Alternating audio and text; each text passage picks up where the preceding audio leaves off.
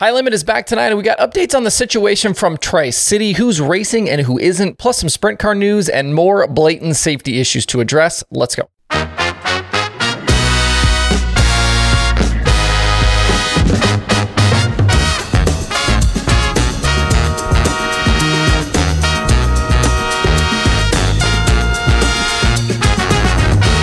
It's Tuesday, June 6th. I'm Justin Fiedler. This is Dirt Tracker Daily. High Limit Sprint Car Series back tonight for round number five of the season. They're headed for Eagle Raceway in Nebraska for one of the more anticipated races on this schedule. $28,000 on the line with 1500 to start, and the first time a big winged 410 series has been to Eagle since the World of Outlaws were there in 2017. Kyle Larson won that race with a late move to get by Shane Stewart. Larson was actually driving a second car for Ricky Stenhouse Jr. that night. Doubling back to last week's heat race issue at Tri City, we've since seen things from the Justin Sanders slash Swindell Speed Lab side, thanks to their race vlog. In that video, we got to hear and see how Kevin Swindell and Sanders reacted to everything, and we heard Tommy Estes admit to Kevin that he was overruled in the situation. And then FloRacing posted their high limit room show with Larson, Brad Sweet, and Dylan Welch. And they talked about the whole thing with Larson saying he did get involved and that he probably shouldn't have. As I said last week, they'll learn from what happened and move on. Sweet did say too that they will defer to Tommy and Kirk Spridgen in the future. Looking at the entry list, the Swindell Speed Lab 39 and Sanders are absent for tonight, but not because of last week's issues. The team posted to social media yesterday that they are missing tonight, uh, but will be back in the future. Kevin has been dealing with some health issues, and they are going to sit out to get him feeling better again. Certainly can't blame them for that. As for the rest of the entries, it looks like we've lost Paulie Colagiovanni, Justin Henderson, and Connor Morell from the full timers list. Paulie had run the first three races with a best finish of 20th at 34 Raceway. He was in C mains the other two nights. He did not race last week at Tri City, even though he was on the entry list uh, and is missing again tonight. Henderson had also been at the first three races, but had yet to advance out of a B main. He was also not at Tri City after being on the initial entry list.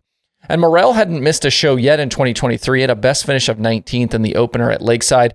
But coming off four straight B main exits with the All Stars, he is missing from tonight's list. As of last night, the series had 40 cars pre entered, including the main names, guys like Larson, Rico, Buddy Kofoid, Brent Marks, Anthony Macri, Tyler Courtney, Corey Eliason. We've also got Gio Scelzi uh, using up another one of his World of Outlaws freebies. Kasey Kahne is back, and Corey Day has made the tow from California to make his series debut. Larson continues to lead the series points over Macri and Rico, and it's hard to really pick against him tonight. He's won two in a row uh, coming into a racetrack that he really likes. One other name that's done well in recent weeks, kind of under the radar here, is Lachlan McHugh. He's come over from Australia to race this summer. He's doing that with Brandon Eikenberry and that 25 car. He was eighth at Tri City last week and had two weekend top tens with the All Stars. He's probably not going to be in the mix for the win, but he could run towards the front. Definitely somebody to keep an eye on. Looks like no support division on the card tonight. Hot laps scheduled for 6:30 p.m. local time. You can watch as usual live on FloRacing if you cannot get there. A couple of other sprint car notes for you today. Noah Gass did run on Sunday at Huset's Speedway, eventually finishing second to Chase Randall. I had an email about this, and yes, this will count towards his four World of Outlaws freebies. He had yet to use any this season. I think this was a solid move for that team to go do this. Get some laps at Huset's with the High Bank Nationals coming up in a few weeks. Should be a nice confidence boost too to grab a podium finish.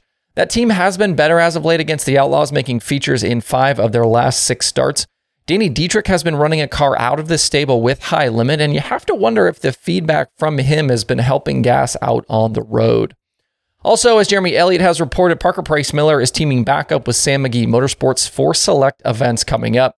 PPM drove for the team last season, but the 11 car shuttered over the offseason with PPM and crew chief Kevin Osmolsky moving on. With PPM sort of right searching right now uh, after departing the McCandless 29, this is an interesting development. Uh, the McGee 11 will reappear this weekend at Knoxville with the Outlaws, plus races coming up at the Brad Doty Classic, the Million and Kings Royal uh, weekend at Eldora, the 360 and 410 Knoxville Nationals, and at the Huset's High Limit Show in August. And I would assume in between that PPM will continue to keep running his own 9P car. Indiana Midget Week continued last night with a stop at Circle City Raceway in Indianapolis. This was night two following the opener Sunday at Haubstadt that was won by Jacob Denny. We had a nasty crash in Heat Race 3 when Jade Avedisian got on the bike and went hard into the concrete wall. The car actually hit nose first and thankfully, uh, thankfully not cage first, uh, but it was a hard hit for Avedisian. Going back to the video I did on Justin Peck's Bridgeport uh, crash, there were some kind of unhinged comments uh, from certain folks that want open wheel racing to remain dangerous uh, and not go soft or something like that. I've seen comments about wrapping drivers in bubble wrap. But seriously, to hell with all of that. Nobody, including me, is saying we should wrap drivers in bubble wrap. What I am saying is we need to eliminate openings in the fence like Peck's car got into at Bridgeport, and we need to get rid of these blunt edges like Jade hit last night at Circle City. A lot of tracks have concrete outside walls within a catch fence set back away from the concrete. That's what you see at Circle City. That means drivers can hit that top exposed corner or land hard on that top concrete ledge. Those are the types of hits that fold in cages and get people hurt. It's completely unacceptable to have impacts like that possible. If you disagree with me on this point, you are free to move along and find your dirt racing content elsewhere. We will never be able to make racing 100% safe. Everyone understands that.